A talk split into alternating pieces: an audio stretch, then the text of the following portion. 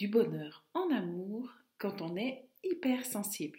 Alors, je m'appelle Anita Rossier, je suis hypnothérapeute et coach et je travaille au sein du centre Anisen qui se trouve à Bulle. Nous consultons aussi bien à distance que sur place et je travaille avec mon conjoint Ricardo Rojas, également hypnothérapeute et coach.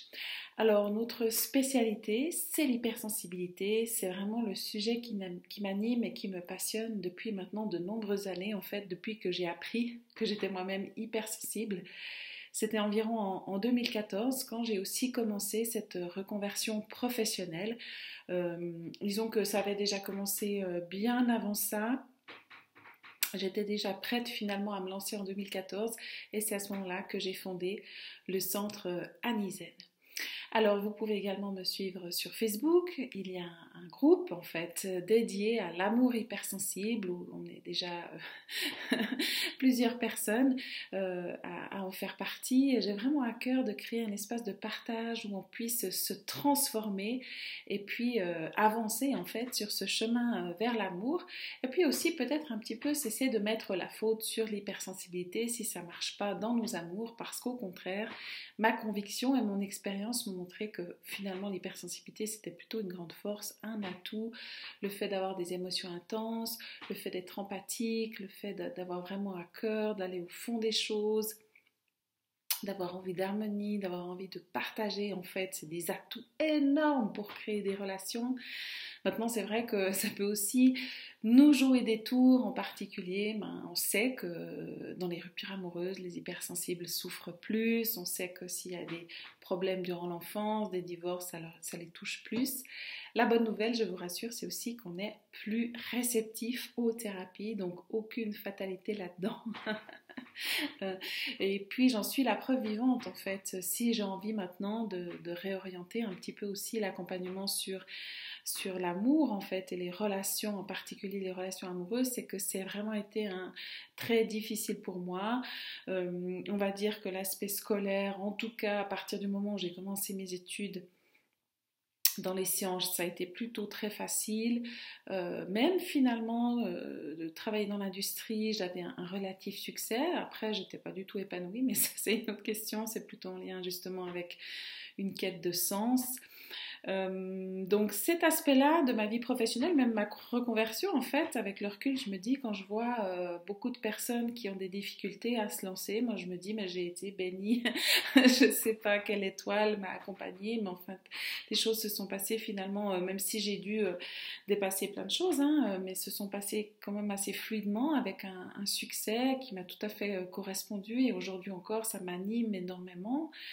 Euh, je continue de, me mettre aussi des petits défis, de me nourrir à ce niveau-là, mais vraiment je suis extrêmement satisfaite. Et puis c'est que tard en fait que j'ai réussi finalement à débloquer tout ce qui concernait les problématiques dans ma vie amoureuse.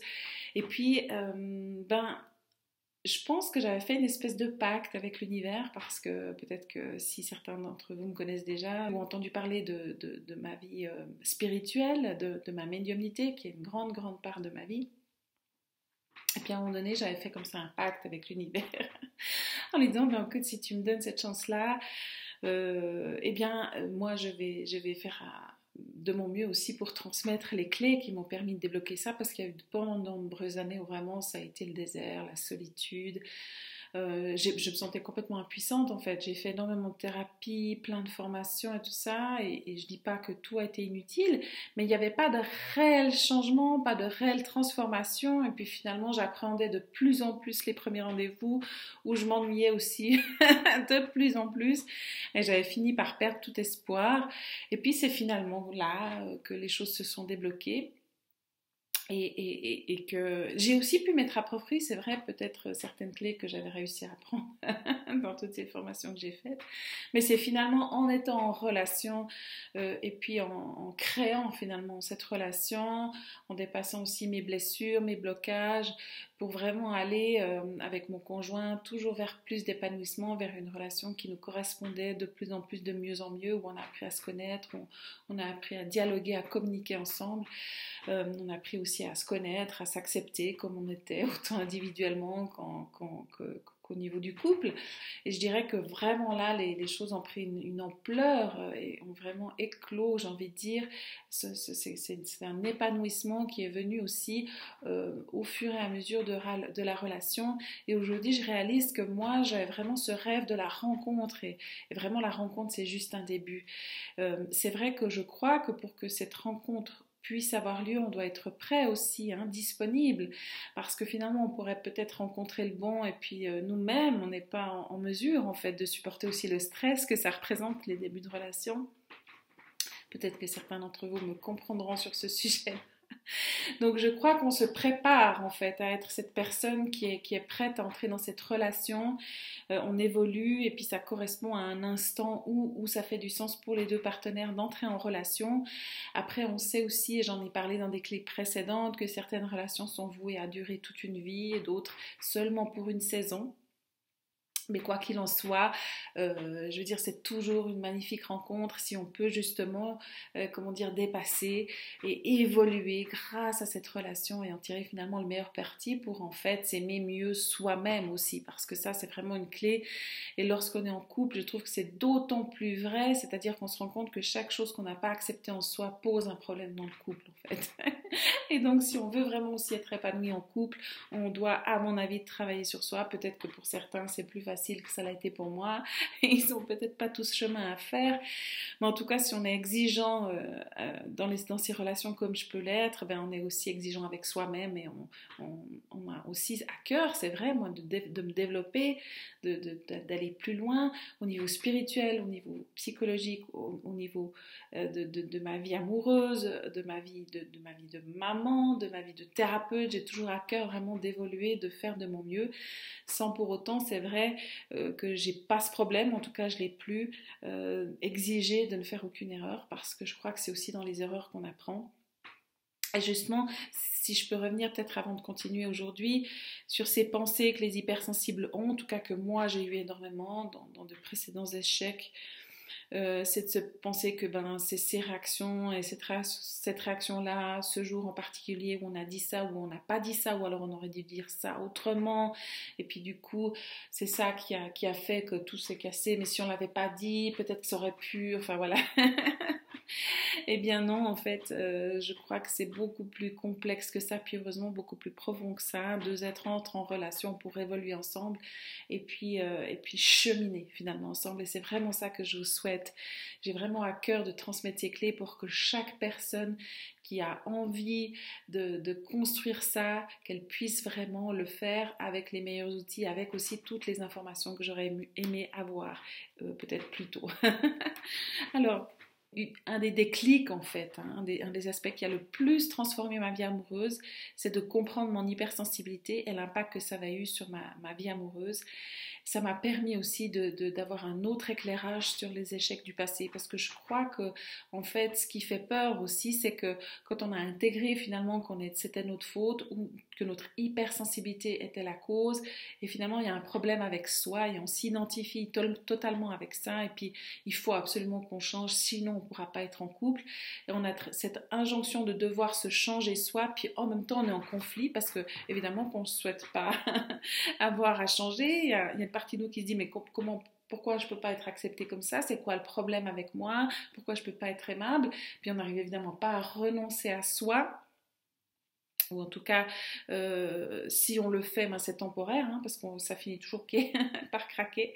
Et puis, euh, donc, euh, ça m'a permis de comprendre en fait que ben, beaucoup de mes réactions, c'était en lien avec mon hypersensibilité, avec peut-être aussi mon histoire, mon, j'arrive pas à supporter l'injustice, j'arrive pas à supporter le mensonge, j'aime pas qu'on manque d'honnêteté avec moi, j'aime pas qu'on manque de transparence, et c'est des choses que je détecte très rapidement en fait, hein, je suis très sensible à ça. Et puis si je suis avec quelqu'un qui vient me sempiternellement me dire que c'est moi qui suis compliquée, que je me fais des idées, que, etc. Et puis que je suis susceptible, ça me met le doute en fait. Et puis au, final, ben, souvent, malheureusement, il s'est avéré que j'avais senti juste, mais parfois des choses que la personne n'avait pas encore senti elle-même, par exemple. Donc vraiment de comprendre toutes ces perceptions que j'avais, très fines, très subtiles, de comprendre aussi mon empathie, de comprendre que parfois je ressentais les émotions qui m'appartenaient pas, qui appartenaient à l'autre partenaire, de décoder tout ça, ça m'a vraiment permis, je dois dire, bon, j'ai aussi dû apprendre à communiquer là-dessus et puis aussi d'être avec le bon partenaire en fait, qui est à l'écoute et qui est sur ce même chemin. Donc c'est tout un tas de, petites, euh, petits miracles qui ont dû avoir lieu pour que ça puisse finalement euh, donner cette magnifique relation que c'est aujourd'hui. Mais en tous les cas, il est certain que d'apprendre mon fonctionnement, comment, comment finalement, euh, quel impact ça a sur ma psychologie, sur ma façon de voir le monde et sur mes besoins aussi en relation, ça a été vraiment la base de tout, finalement, de tout, de, de toute ma transformation qui a eu lieu depuis 2014. Alors, il y a aussi un élément qui a été très transformateur pour moi, c'est que ben, j'adore euh, la chimie, ça a d'ailleurs été mon premier métier, vraiment ça me passionne totalement. c'est étrange, peut-être me direz-vous.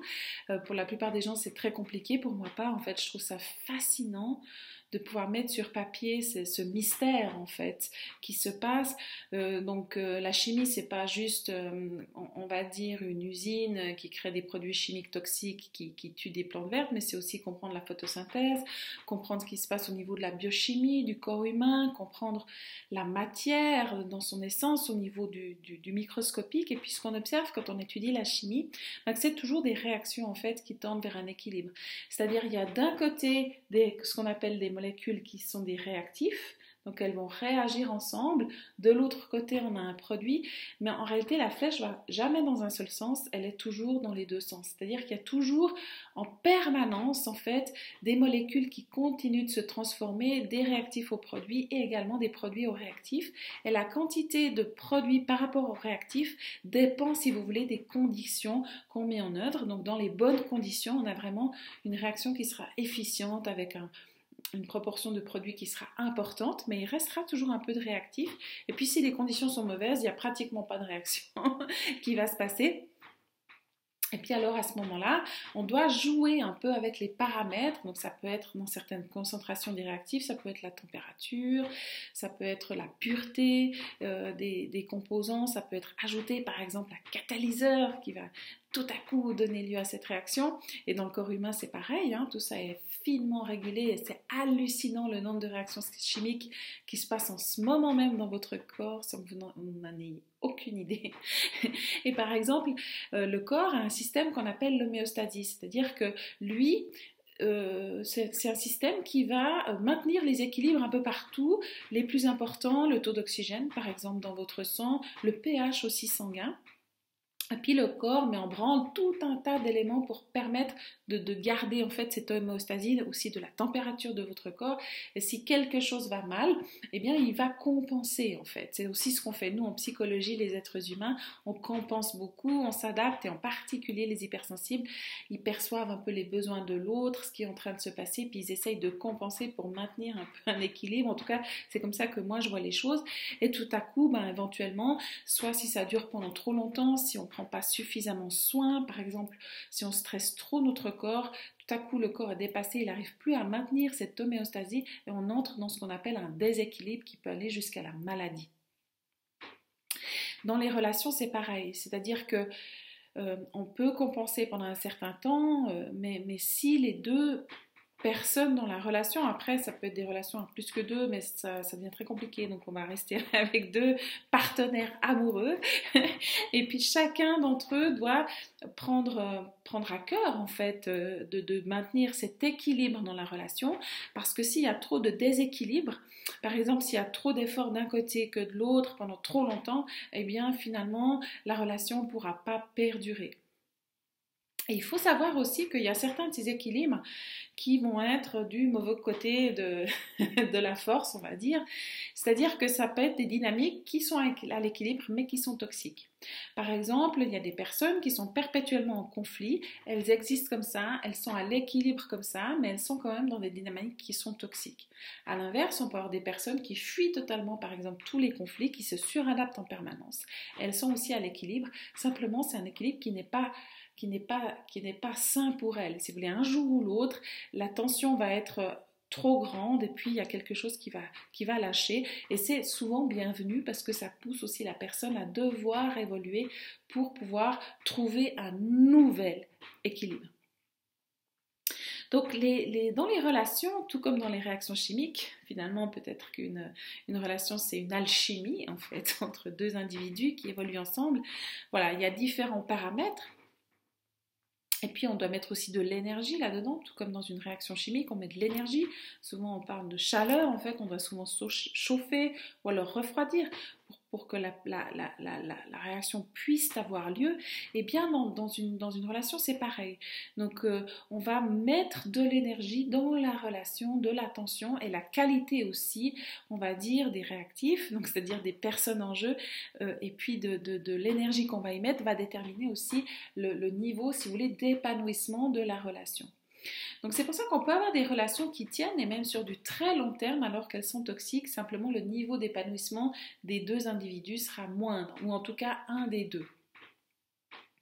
Et ça, on parle d'une, va dire, une dynamique qui est destructrice dans l'essence, parce que ben, même si les gens restent ensemble, ils vont certainement être malheureux et, et finalement peut-être même avoir des maladies, que ce soit mentales ou physiques. On sait, j'en ai déjà parlé, je pense, dans les précédentes vidéos, mais il y a une étude qui a été réalisée à Harvard euh, durant euh, plus de 75 ans et ils ont vraiment étudié, cherché à comprendre qu'est-ce qui rend les gens heureux. Donc ils ont regardé divers aspects, notamment les finances en fait, parce que souvent quand on est jeune, on croit que si on est riche, on sera heureux. et en tout cas, moi, j'avais cette croyance assez forte et je me disais, il faut que je fasse un métier qui rapporte euh, la sécurité financière parce que ça va me rendre heureuse. Alors, ça n'a pas du tout été le cas. Moi, ça m'a épanouie parce que bah, c'était des sciences et puis j'ai adoré au début en tout cas, mais finalement, après, je me suis rendu compte que l'argent, ça suffisait pas. il fallait vraiment avoir du sens dans ce qu'on faisait. Mais souvent, la jeunesse, on a, cette illusion-là. Et puis, ils se sont rendus compte que c'est vrai quand même. Hein. On va pas non plus se mentir. Quand on ne peut pas payer ses factures, ça rend pas heureux, ça rend anxieux. Mais euh, au-delà d'un certain seuil, en fait, il n'y a plus vraiment de bénéfices. C'est-à-dire que si on a suffisamment d'argent pour vivre, on va dire, de manière euh, euh, confortable, hein, sans, être euh, dans l'opulence, mais dans l'abondance, mais de, pouvoir payer ses factures, de pouvoir voilà, subvenir à nos besoins, on va dire. après, ben, c'est pas le fait d'avoir plus d'argent qui rend plus heureux. Non, non, c'est surtout d'avoir des relations qui soient épanouissantes. Alors vous allez me dire, c'est bien joli, de quoi elle parle, c'est quoi cet équilibre, comment on fait pour le maintenir? Alors c'est vrai que c'est un petit peu subtil, c'est un petit peu subjectif, mais dans l'essence, vous comprenez un peu où je veux en venir. Souvent, l'hypersensible, il a tendance à prendre toute la responsabilité de la relation sur lui aussi parce qu'en fait, il est, il est, programmé pour ça quelque part. Hein. Il est empathique, donc il sent, il ressent aussi les besoins de l'autre. Il a à cœur de prendre soin de l'autre. Euh, peut-être un peu moins chez les hommes euh, parce que l'homme, euh, dans son énergie, est plus, on va dire, dans l'action et plus individualiste aussi, hein, sans dire qu'il est égoïste, mais simplement il est, il est plus enclin à, à prendre soin de lui d'abord. Pour nous, les femmes, qui, qui sommes aussi programmées, on va dire, génétiquement et anthropologiquement pour être c'est vrai qu'on a, a plus tendance à prendre soin de l'autre, mais en fait, on, voit que les hommes hypersensibles, souvent aussi, sont quand même beaucoup, beaucoup dans la recherche du bien-être de l'autre. C'est très important pour eux. Et puis du coup, on va tendance, on va prendre toute la responsabilité sur soi aussi parce que souvent on a peur. En fait, on ne veut pas perdre, on, on, déteste en fait le conflit, on déteste ce qu'on ressent quand on se sépare de l'autre. C'est comme si on nous arrachait un bras. une partie de nous, c'est terrible. En fait, la douleur, elle est physique, elle est spirituelle, c'est affreux, quoi. Donc on déteste ça, on va tout faire pour éviter ça et puis on va souvent tout faire aussi pour maintenir la relation alors que je crois qu'il y a un petit shift en fait de mindset. Mindset ça veut dire état d'esprit à faire pour réaliser qu'en fait pour, pour pouvoir avoir une relation saine c'est d'abord avec moi que ça se passe.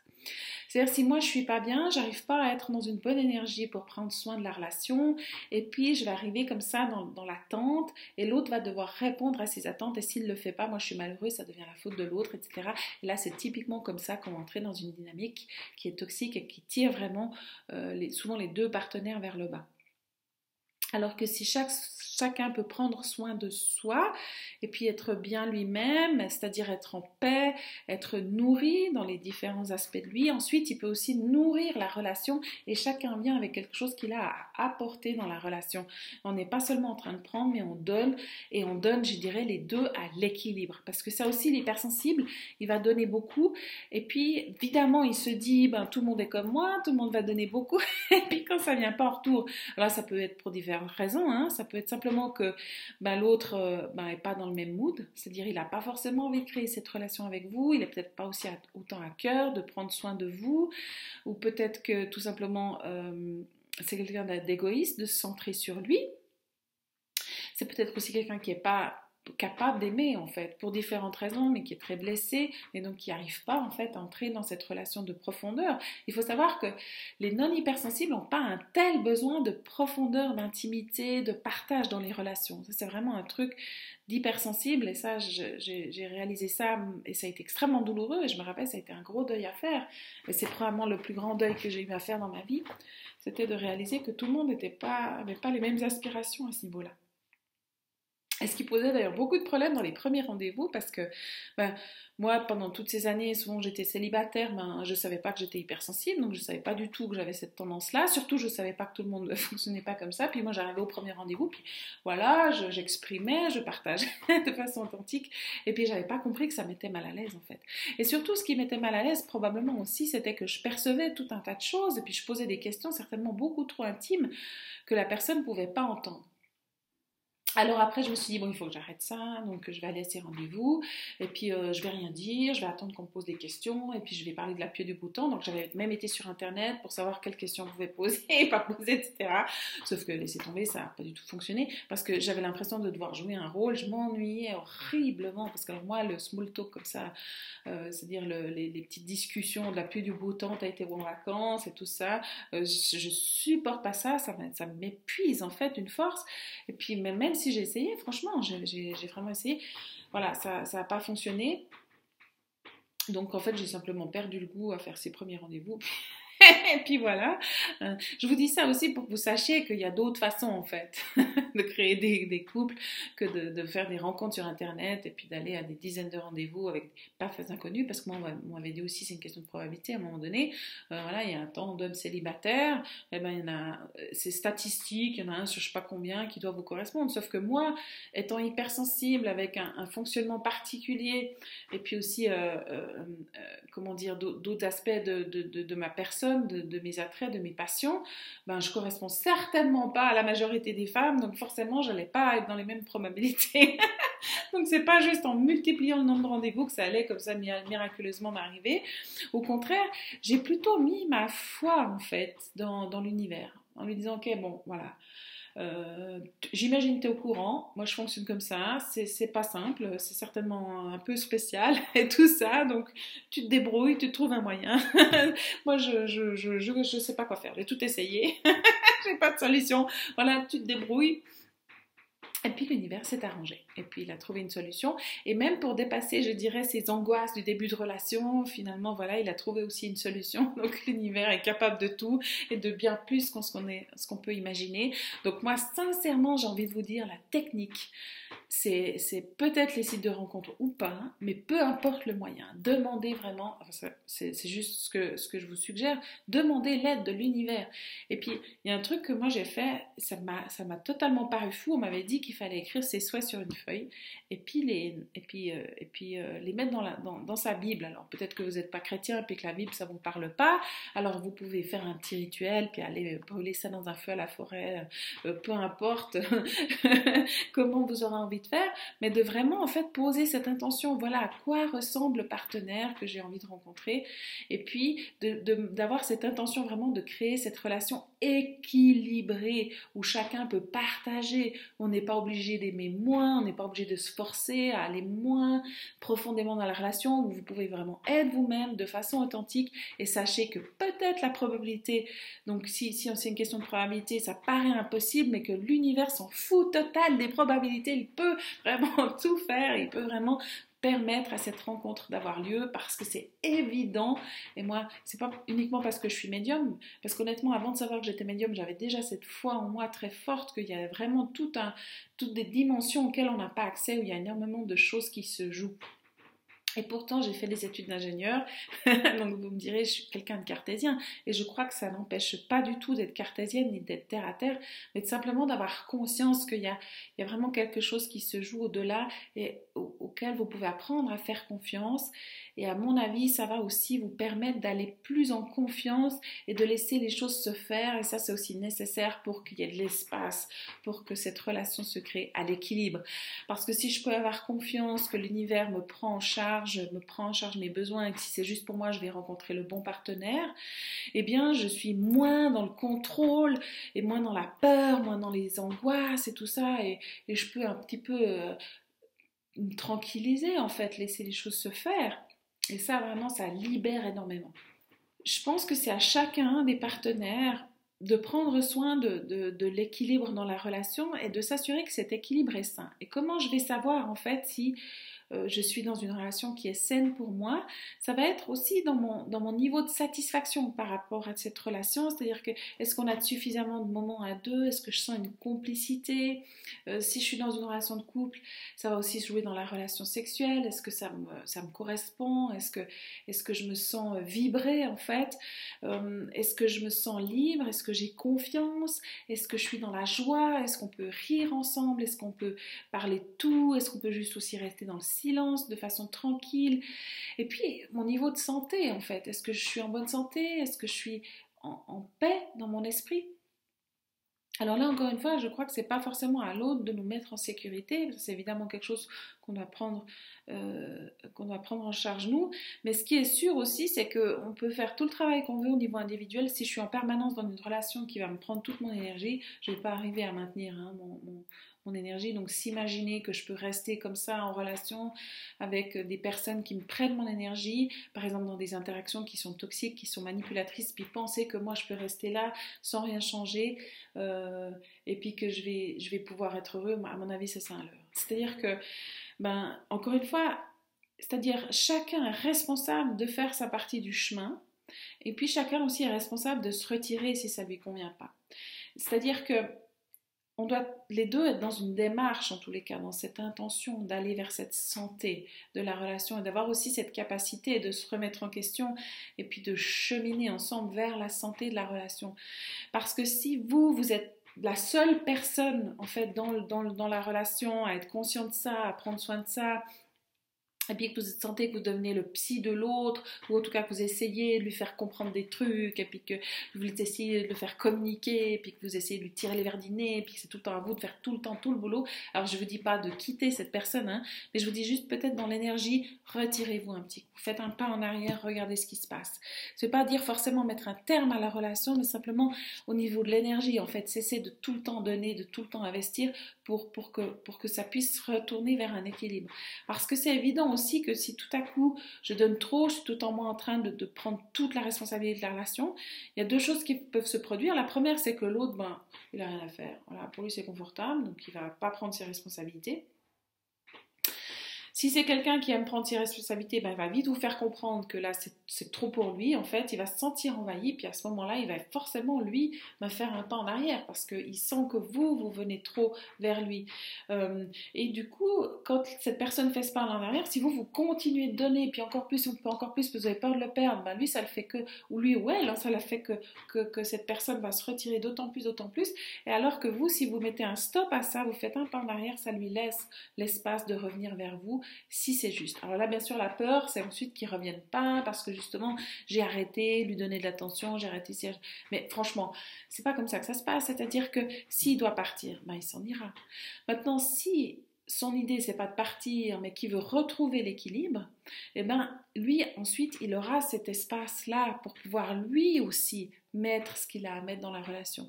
C'est-à-dire que en donnant tout le temps, on permet pas à l'autre de donner, il peut que recevoir et puis ça crée un déséquilibre qui est sain ni pour l'un ni pour l'autre et qui est peut-être confortable d'ailleurs ni pour l'un ni pour l'autre. Et j'ai écouté récemment une vidéo où il, parlait en fait de, Il faisait cette métaphore avec un cadeau pour, par exemple, pour Noël. Donc je suis dans un couple et moi, euh, je vais offrir à la personne pour Noël, je sais pas, un cadeau d'une valeur de 100 000 francs, et ben en fait, en retour, on se sent obligé de donner aussi un, cadeau immensément grand. C'est comme si ça crée en fait, euh, voyez-vous, une dette comme ça. Et puis, on n'est pas à l'aise avec ça en fait. On préfère y aller euh, chacun. Alors, si on est tous, tous les deux immensément riches et puis que 100 000 francs, c'est rien du tout, ben il n'y a peut-être pas de souci, hein, c'est pas ça que je veux dire, mais dans, l'idée, vous voyez ce que je veux dire Donc je donne ma partie et puis l'autre, je lui permets aussi de donner sa partie, c'est-à-dire j'apprends aussi à recevoir. Donc, quelle est, quelle est aussi ma capacité de recevoir dans la relation et est-ce que je permets à cette énergie surtout de circuler en fait? Voilà, ça doit être, si, si la relation est saine, ça veut dire que l'énergie circule, l'énergie est fluide et puis, et puis finalement l'énergie grandit parce que chacun donne dans la relation et donne à parts égales dans la relation. Et un moyen de savoir tout ça, bah déjà dans la relation à soi, bah c'est ce niveau justement global en fait d'épanouissement, de bonheur en fait. Est-ce que je me sens bien Est-ce que je me sens paisible Est-ce que c'est OK pour moi Est-ce que je me sens compris Après, voilà, il y a des situations dans la vie qui viennent mettre le chaos, qui, viennent tout bouleverser. On est obligé d'adapter. Ça peut prendre un temps, hein, évidemment. Comme je disais, si j'en reviens avec ma métaphore là, de la réaction chimique, ben en fait, la réaction avait un, certain équilibre qui ne me correspondait pas, qui ne me convenait pas. J'ai envie de, booster un peu cette réaction. Je change un paramètre pour, pour lui donner un nouvel essor. pendant un, temps, voilà, il y a le chaos de nouveau, jusqu'à ce que ben, on retrouve de nouveau cet équilibre. Donc, c'est pas du tout l'idée de, de rompre la relation dès qu'il y a un problème. Mais c'est simplement d'être attentif au fait que chacun doit prendre parts égales sa responsabilité. Ça, ça veut dire quoi aussi? Ça veut dire que si je suis avec quelqu'un qui me donne tout le temps la sensation que toute la faute est sur moi, il y a un problème dans la relation. Ça peut être chez lui, ça peut être chez vous, mais la plupart du temps, c'est chez les deux. C'est-à-dire qu'il y a quelqu'un qui a une propension à penser que c'est tout le temps sa faute, puis l'autre qui a une propension à penser que c'est jamais de la sienne. Et du coup, on est comme ça dans une situation où en fait, les deux protagonistes reconnaissent pas qu'ils ont une part en fait de responsabilité et que du coup ils ont chacun un pas à faire pour aller vers plus de santé dans la relation. Donc si vous vous avez l'impression d'être tout le temps coupable, il y a toujours un truc que vous avez fait faux, vous avez fait mal et tout ça, vous êtes tout le temps vous le problème, vous êtes tout le temps compliqué et on vous le dit, voilà, là il y a un problème. Vous déjà vous êtes prêt ou prête à croire ça, donc c'est déjà là le premier problème. Donc ça a émis un doute en vous, vous dire ah oui, peut-être que c'est moi tous à vous faire éliminer. Et puis l'autre, en fait, visiblement, il ne prend pas ses responsabilités. Après, souvent, c'est pas aussi simple que ça. C'est-à-dire qu'il y a des dynamiques qui se mettent en place. On essaye de passer des messages, en fait. Et la plupart du temps, ce que j'observe, c'est que les deux personnes sont de bonne foi, mais, mais se trouvent les deux dans un rôle, en fait, qui leur convient pas, qui est inconfortable. Et puis ils, ils transmettent ça d'une façon qui est dans le reproche. Et là, souvent aussi, c'est intéressant de prendre un pas de recul, de prendre soin de ça, soit de se demander un petit peu qu'est-ce qui se passe pour moi, parfois aussi d'avoir un regard externe, par exemple d'un thérapeute, ça peut aider pour remettre un peu de l'ordre dans ses idées, puis sentir aussi vraiment ce qui s'est joué pour moi dans la relation, et, moi je prends soin de ça. J'attends pas forcément de mon partenaire qui lui aussi est dans l'inconfort, évidemment, lui aussi apparemment euh, euh, troublé par ce qui se passe, de prendre soin de moi, il peut pas dans ce moment-là. C'est vraiment à moi de faire ce travail, et une fois que je suis de nouveau un peu plus au clair, alors je peux arriver dans la relation en partageant en fait, plutôt qu'en reprochant ou en étant dans l'attente que l'autre finalement viennent me réparer moi, ça, il ne peut pas le faire. La plupart du temps, ce qui se joue, c'est soit des dossiers qu'on a mal fermés dans le couple, donc soit des trucs du passé qui reviennent parce qu'on n'a pas suffisamment en fait euh, apaisé ça, et ça peut être aussi des anciens traumas de l'enfance qui se rejouent ou de choses d'anciennes relations qui, viennent euh, tout compliquer. Voilà. Donc ça, c'est un petit peu euh, ce que j'ai envie de vous dire. Votre responsabilité, c'est de faire déjà petit peu un bilan de vous à vous et de prendre soin de vos émotions. Et c'est vraiment là ce qui va coincer dans les relations et pourquoi les hypersensibles ont l'impression que leur hypersensibilité est le problème. C'est parce qu'il y a tout à coup des, des émotions qui, submergent, on n'arrive plus à gérer. Et c'est souvent parce qu'on ne prend pas cette responsabilité, ça, pour, pour soi en fait, de, de, prendre soin de nos émotions qui nous appartiennent à nous, quel que soit ce que le partenaire d'ailleurs aura fait ou pas fait, ou dit ou pas dit. Donc, je sais aussi que je suis dans une relation équilibrée et saine quand chacune des parties peut prendre sa responsabilité et puis peut vivre avec le fait qu'il a fait une erreur et puis qu'il peut vivre avec l'idée qu'il ben, va devoir s'améliorer en fait, même si on est encore en chemin. Rien que le fait de savoir ça, ça change tout, j'ai envie de dire. Prendre aussi euh, sa responsabilité, ça veut dire quelle est la qualité de l'énergie que je mets dans la relation. Et c'est aussi à moi de mettre dans cette relation une, belle énergie en fait. C'est-à-dire que si, euh, par exemple, je ne me sens pas bien, j'ai été blessée, etc., et que je vais absolument obtenir euh, raison en fait et puis réparation et du coup ben, je, je vais rester là-dedans et je vais me couper et je vais, je vais rester je vais me la, communication, par exemple, euh, dans des trucs un peu malsains, comme ça on cherche à manger. Ça, franchement, c'est ça aussi qui tue les relations. Si on peut grandir par rapport à ça, prendre sa responsabilité, être mature et dire ok voilà moi je prends la responsabilité de mes émotions puis je vais partager avec mon partenaire ce qu'il en est je peux tout à fait exprimer des comment dire des, des, des, des possibilités d'amélioration pour lui pour moi aussi si vraiment ça se fait de manière honnête, franche et mature, c'est plutôt porteur pour la relation. Ça crée une intimité en fait, ça crée un partage. Et pour ça, il faut justement que je sois à l'aise avec le fait de pas tout le temps forcément avoir raison, de savoir que dans un, couple, quand il y a dispute, les deux ont raison. Les deux ont raison pour leur vision du monde, ça c'est sûr. et puis si vous allez lui dire que lui il a tort et que vous avez raison, ben c'est déjà que vous avez tort. ou inversement. Hein. C'est peut-être pas facile à entendre, mais c'est comme ça en fait. On a tous raison pour ça. Pourquoi on est tous dans notre propre réalité? Et puis si je veux remettre en cause la réalité de l'autre, quelque part, c'est même pas à mon avantage parce que l'autre personne va se sentir accablée en fait et puis il va pas être dans l'écoute de ce que j'ai à dire. Donc je peux déjà valider la, la réalité de l'autre et ensuite lui parler de la mienne pour qu'il puisse comprendre. Lorsqu'une chose évolue, tout ce qui est autour évolue de même. C'est Paolo Coelho. Donc ça, c'est très porteur, je trouve, parce que... Euh, alors c'est vrai que moi, je le vis pas dans mon couple, mais je le vis dans d'autres relations avec des êtres chers, où euh, j'ai parfois le sentiment euh, que, que, je suis coincée, en fait. Je me sens coincée dans une dynamique relationnelle qui ne me convient pas, qui me prend de l'énergie. Et puis, ben, souvent, c'est moi qui, qui, ai eu le sentiment, en tout cas, euh, d'avoir fait ce travail, de cheminer, d'évoluer en maturité. Et puis, euh, il y avait une part de moi qui trouvait ça injuste, en fait. Et j'ai réalisé après coup qu'en fait, ben, euh, c'est aussi peut-être moi qui ai fait le premier pas à ce niveau-là, c'est vrai, mais peut-être aussi que c'est moi qui avais les ressources pour le faire à ce moment-là. Donc en fait, j'avais un cadeau. J'avais un cadeau peut-être que l'autre personne n'avait pas. Euh, ça, c'est aussi important de réaliser, ça m'a mis, ça mis longtemps à comprendre ça, c'est que souvent, j'en voulais aux autres, finalement, de ne pas avoir les ressources que moi j'avais, sans réaliser qu'en fait, c'était un cadeau que j'avais. Donc je devais plutôt être dans la gratitude.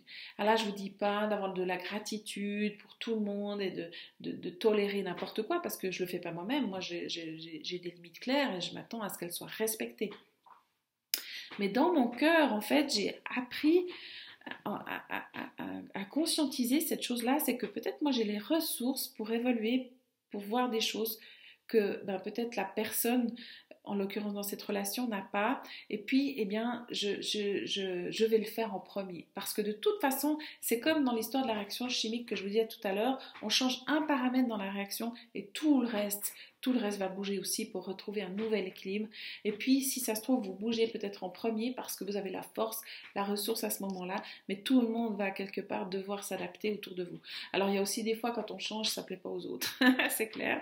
Et puis, il y a peut-être momentanément des conflits, des chaos, mais tout ça, c'est pour le meilleur en fait. C'est qu'il y a quelque chose qui s'est enclenché il y, a, il, y a, il y, a, un changement qui est, qui est, en train de se passer et puis tous les protagonistes, en fait, toutes les personnes, et peut-être même certains vont, encore au-delà, mais tout, c'est l'effet papillon, en fait. Tout va devoir s'adapter et tout, forcément, une âme qui s'élève élève le monde, disait Gandhi, c'est que, voilà, peut-être que c'est vous qui le faites en premier, vous faites peut-être cette responsabilité. Ça peut aussi être dans le couple, hein, où c'est vous qui allez faire le premier pas. Simplement, voilà, vous pouvez pas décider pour l'autre. En fait, l'autre peut rester là où il est.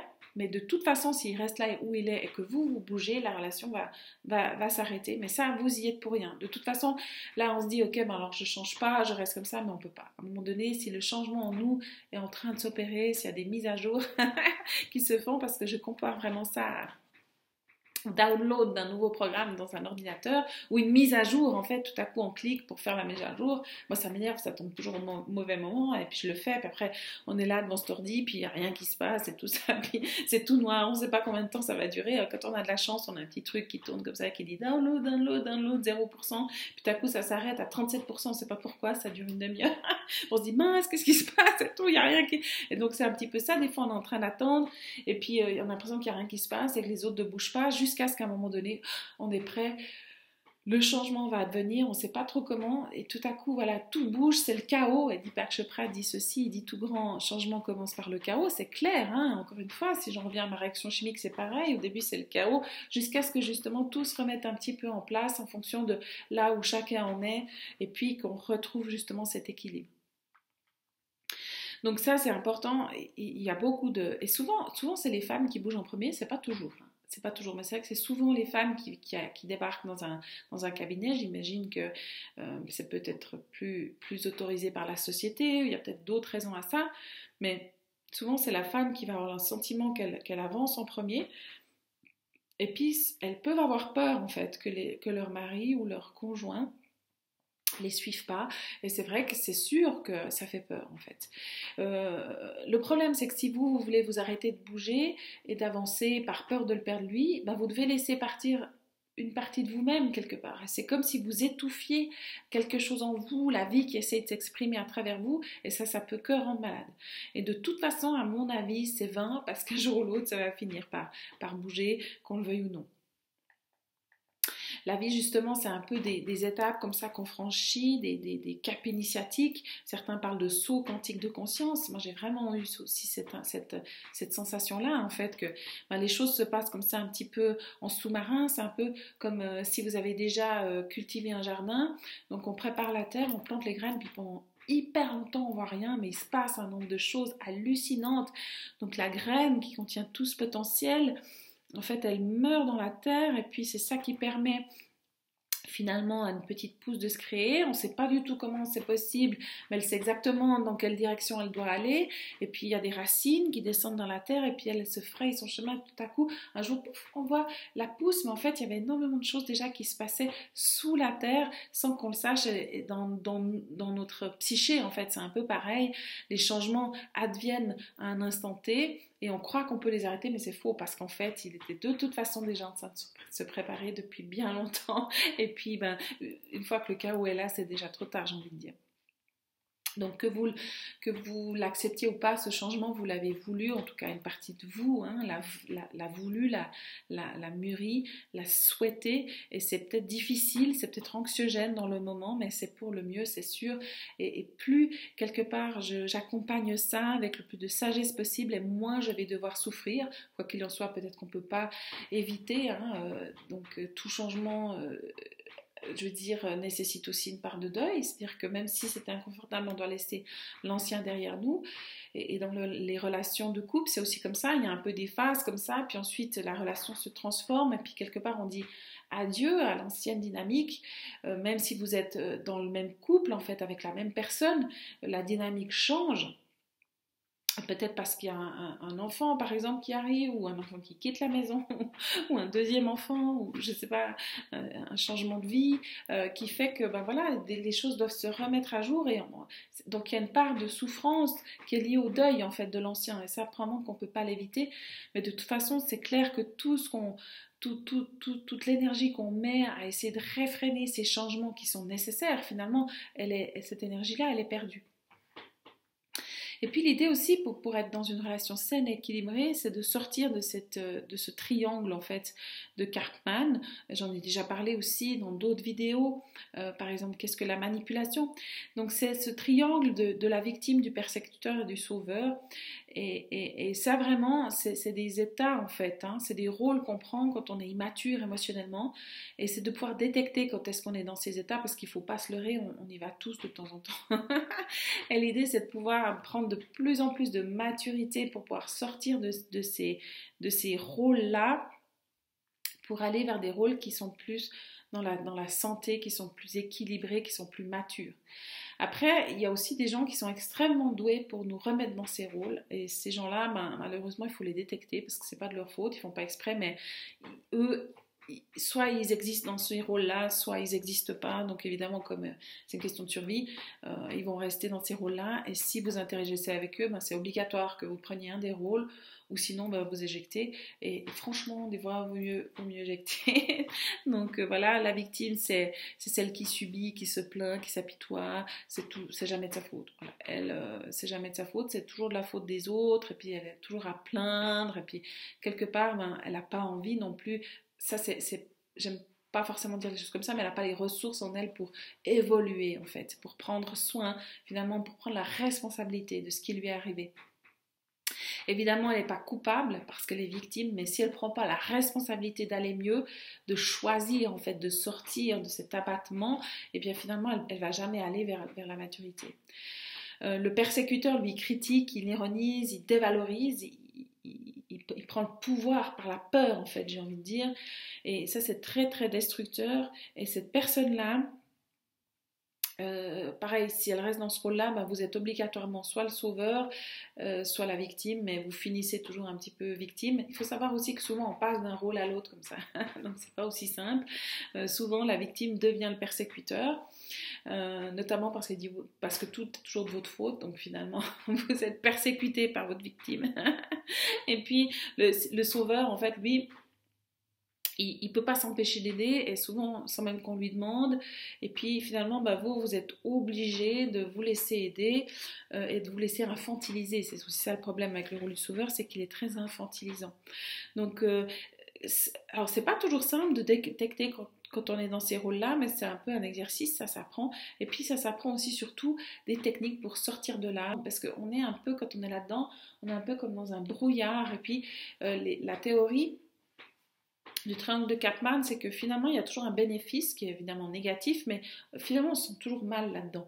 Et ça aussi, c'est un des signes, si vous êtes dans ces, dans ces, dans ces rôles-là qui sont, qui sont finalement immatures émotionnellement, vous, allez vous sentir mal. Donc, c'est pas possible d'être là-dedans et d'être épanoui. Ça, c'est clair. Donc, c'est clair que si vous, votre souhait, votre envie, votre intention, c'est d'être épanoui en relation, ça va être de votre responsabilité de sortir de là. Et ça veut dire lâcher son rôle. Ça veut dire lâcher le rôle ben, peut-être du persécuteur, euh, de la victime ou du sauveur effectivement, apprendre à changer de rôle, choisir de sortir de ce triangle et aller vers la maturité émotionnelle, ça nécessite aussi ben, de prendre ses responsabilités, de communiquer clairement mes besoins et puis d'entrer dans un dialogue avec l'autre où je vais chercher à décoder aussi et à comprendre la réalité de l'autre, sachant qu'évidemment c'est à l'équilibre, donc l'autre fait de, de, la même en fait à mon égard. C'est vraiment des dynamiques ensuite comme ça positives qui se mettent en place et ça devient de plus en plus facile en fait de faire ce chemin-là. Euh, y encore une fois, je trouve que souvent, euh, on, a cette tendance à, se dire soit on a tous les torts, ou soit euh, bah, c'est l'autre qui a tous les torts, et dans ces cas-là, on a tous les deux torts, parce que les torts sont toujours partagés. Et si ça fonctionne dans une relation, les, comment dire, les, deux personnes sont aussi responsables du fait que ça aille bien, elles font chacun une partie du chemin et aussi une partie des efforts, parce que c'est clair que d'être bien dans une relation avec un autre, ça demande du travail. C'est un travail, je trouve, qui est payant. Et le bénéfice est immense, mais c'est ma responsabilité de le faire. Déjà de prendre soin de moi, de mes émotions, et puis de communiquer ça de la bonne manière et d'apprendre aussi à le faire avec l'autre personne pouvoir communiquer aussi son amour, mettre de l'énergie positive dans la relation, une intention positive. Et là, ça va être aussi d'utiliser le langage de l'autre. Donc il y a un, livre magnifique qui s'appelle Les cinq langages de l'amour qui aide à comprendre en fait qu'on a tous une façon de se sentir aimé une façon de transmettre, de donner notre amour. Et il y a beaucoup de conflits dans les couples qui viennent d'une incompréhension de ça. C'est-à-dire, quelle est la façon dont vous, vous vous sentez aimé? Est-ce que c'est lorsqu'on vous le dit? Est-ce que c'est lorsqu'on vous fait des cadeaux? Est-ce que c'est quand on vous soutient? Voilà, quelles sont les attentions qui vous touchent? Quels sont vos besoins dans la relation? Et puis de comprendre en fait que ben, l'autre pas forcément les mêmes codes, le même langage que vous, et si vous voulez que l'autre personne se sente aimée, c'est à vous de comprendre quel est son langage à elle pour que ça fasse vraiment euh, mouche, j'ai envie de dire. si par exemple moi je suis quelqu'un qui apprécie qu'on lui fasse des compliments, eh bien mon conjoint, même si lui il n'a pas besoin d'avoir des compliments, peut-être qu'il doit apprendre à m'en faire, le grand c'est pas le cas, mais pour dire, euh, il doit peut-être apprendre à me faire des compliments pour que moi je puisse me sentir aimée et nourrie dans mon langage à moi. De la même, peut-être que mon, partenaire, lui, il va se sentir aimé quand j'ai des attentions pour lui, quand je lui fais des petits cadeaux, des petites surprises. Et même si moi, c'est pas mon langage à moi, moi, je vais apprendre à le faire pour lui afin que lui se sente aimé. Donc, c'est aussi ça qui, qui, donne de la richesse dans la relation. C'est quand je peux commencer à me demander, OK, qu'est-ce qui pourra faire que lui va se sentir aimé? Comment je peux faire ma partie pour que lui se sente nourri? Et, et c'est pas forcément dans l'attente inconsciente que lui le fasse ou pour lui faire comprendre que, mais c'est simplement cette envie de partager en sachant que ça reviendra en retour parce que je suis dans une dynamique qui est équilibrée et, je le sais en fait, j'ai pas besoin de le vérifier, on, sait tous les deux qu'on est dans la même démarche. Et peut-être que c'est intéressant pour vous de lire ce livre et aussi de le faire lire à votre partenaire parce que ça peut vraiment, euh, comment dire, éclaircir beaucoup beaucoup de malentendus. Ça, je pense que ça fait vraiment partie des, responsabilités qu'on apprend dans une relation pour qu'elle fonctionne. Et puis sachez que si l'autre est heureux dans la relation, ben, c'est tout bénéfice pour vous parce qu'il va mettre aussi lui une belle énergie dans, la relation, lui ou elle. Encore bien sûr, j'ai tendance à dire lui parce que je suis une femme, mais c'est évident que ça va dans les deux sens. Chacun fait la moitié du chemin et, euh, et si euh, justement lorsque je donne à l'autre et que l'autre ne me donne pas en retour, ben moi j'intègre le message, ben c'est moi le problème, c'est parce que je suis pas aimable, il faut que je donne encore plus pour qu'il voit à quel point je suis une belle personne. Vous entrez dans cette dynamique déséquilibrée et là vous êtes coincé. Alors que ok, je fais ma partie, je donne ma partie, peut-être même que je peux le faire en premier, mais je laisse ensuite à l'autre la liberté et l'espace pour donner en retour et j'accepte moi de recevoir. Voilà euh, cette euh, sixième clé de, l'amour hypersensible qui s'appelait euh, La voix du milieu. J'espère que cette vidéo vous aura plu, vous aura aidé, vous aura apporté des clés. N'hésitez pas à mettre un petit commentaire, à me partager un petit peu vos impressions par rapport à cette vidéo qui était donc l'avant-dernière vidéo de la série Les 7 clés du bonheur en amour quand on est hypersensible.